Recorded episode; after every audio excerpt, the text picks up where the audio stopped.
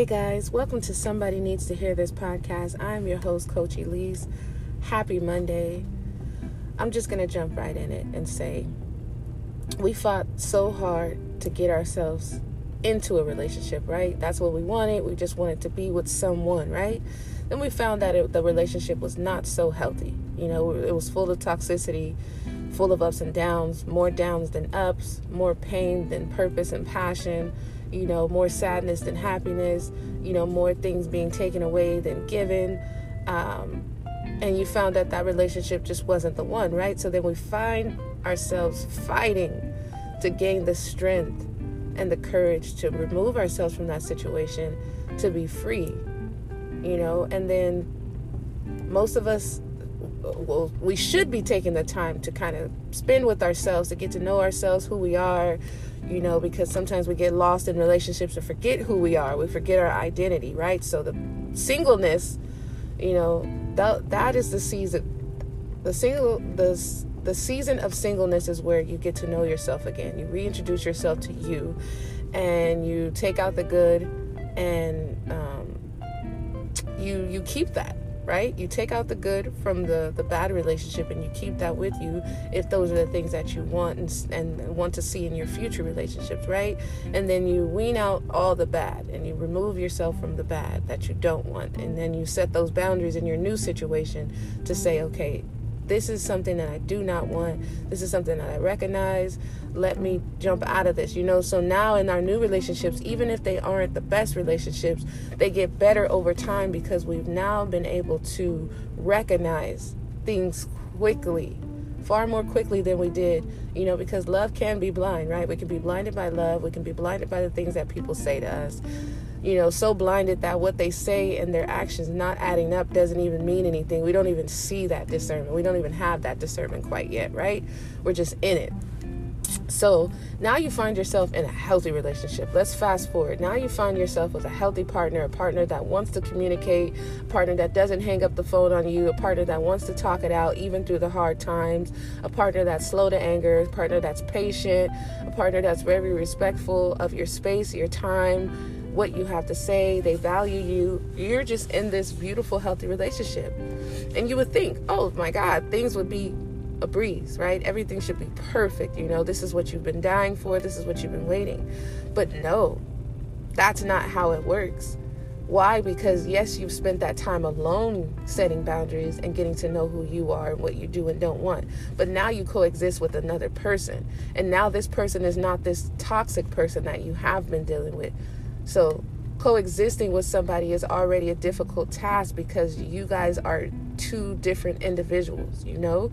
Now you guys are coming together, you know, and then you add kids and finances and all these other things into the equation, right? Then it kind of gets a little bit more uh, difficult. Not impossible, but difficult, right? So, that alone should have, have us with the understanding, allow us the understanding to know that anything worth having is going to take some work, right? Because even the bad situation, it took you work to get out of it. Now you're putting in the work to try to stay in it, right? So, you know, it's um it's it's it's not as easy as you think it is to step into a healthy relationship after you've transitioned from an unhealthy one. There are levels to that. You know, it's a lot of um, accountability that we have to, you know, pay attention to and be able to accept within ourselves that we had been in a space with a toxic individual and then we transfer from that space. Some people jump from one relationship to another, but for those who took the time, understand that even if you aren't jumping from one relationship to another and you are taking time to yourself, that it still can be some challenges in that you know um, there's always going to be challenges in relationships but you have to look at the person and deem them worthy of the ups and downs because there's going to be some ups and downs. You want to hope and, and, and pray for more ups than downs but you cannot disregard the fact that there will be downs because you will set yourself up for true disappointment if you think that because you are now in a healthy relationship that the ups and downs just disappear and that you will just only experience the ups you have to really examine yourself, examine your partner, the one that you chose to be with at this time, and really deem them worthy of the ups and downs. And if there's someone that you wouldn't mind going through the trouble with and the trial with because life is inevitable and it's full of ups and downs. So either with with or without them, you're going to still have to face trials. But it's it helps the trials become a little bit more easier to deal with when you have two heads thinking about a solution rather than just just your own brain, right? Doesn't mean your brain isn't capable of thinking of solutions, but it takes a far takes much longer for you to come up with a solution rather than you having a partner, a healthy partner, to help you go over those um, obstacles and get through them and um, with healthy solutions. And now you guys have ideas to piggyback off of and um, advice to share and, you know, with each other. So understand that yes, it was a victory that you released yourself from that toxic relationship and now you, you know, now you're free from that, right? That is a beautiful thing to celebrate. But don't get comfortable in the space once you found a healthy partner because you're going to be devastated when you find that there are problems. You're going to think that it's the end of the world and think that they're, you know, um, they're toxic and now the relationship is no good, all because of the certain the certain things that you experience. And yeah, based off the trauma, you will experience things in your new relationship that will trigger, you know, how you responded in the past. You know, in the beginning, if you had been used to hanging up the phone in someone's faces because even if you never agreed with it, but that was part of your uh, last relationship, nine out of ten, it's gonna cause you to just simply hang up or shut down in that in that space with that this new person, which now you become the toxic person, right? Now you become the unhealthy partner. Where, where they're like, hey, you know, that's not how I handle things. I don't hang up in phases. I don't storm out. You know, I don't slam doors. I don't call you out your name. These are things that you've experienced in your past. And when you get into this healthy relationship and things start to go left, you automatically assume that that partner is going to rage or examine, um, uh, or that they're going to um, act as if, you know, act in the same behavior or respond in the same way that your last partner did. But that's all in your mind most of the time. So sometimes it's better for us to kind of really just slow down and really examine the individual that we've chosen this time around because even when things look scary and look familiar, you really have to take a deeper look into who your partner is because that's the only way that you're going to survive these moments because you can't stop the fact that the trauma is going to creep up and the thoughts are going to come in your mind. You just really have to really really look deep into the person that you have chosen this time around. And once you have a clear a clear sense of who that is um, you'll feel better and more comforted and more uh, assured that this person is the person that you chose and why did you choose them? You know why why is it worth it right? So for me i just wanted to throw that out there because i know a lot of people are complaining who are now in healthy relationships. I get a lot of calls i get a lot of emails saying well this and this and that and that but it's like they're they're under the assumption that things are going to just be perfect and that nothing will be wrong. And um, that's that's not the case that's not the case. So that's why I have these um, this podcast. That's why I have you know you have access to me so that you can ask these questions because yeah.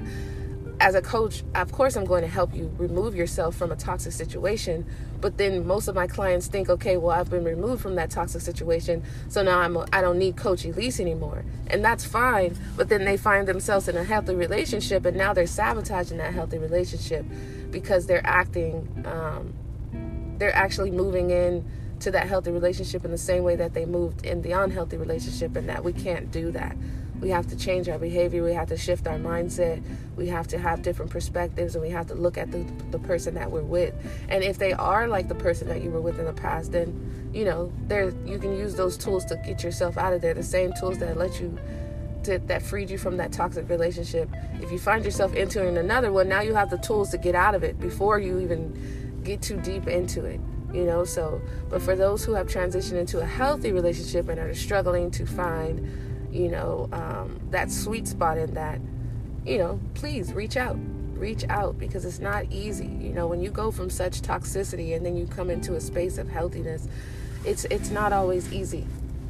And um, but it's not impossible to work through it. It's not impossible to get through it. It's not impossible to learn who you are it's not impossible to learn boundaries and set boundaries and discover your partner and how it looks for you both and you know be able to discuss you know triggers and things that make you feel uncomfortable and things about the past that are are brought up in the present that you know trigger you in any way you know you just really have to have open communication with your partner. And if it's somebody that you truly see a future with you know in terms of marriages marriage they have coaching you know um, i'm counseling for premarital counseling and things like that. If you just, just simply don't want to see me as a coach you know there's there's always resources out there to help you be your best self whether in a relationship whether in your career whether just personal growth and development.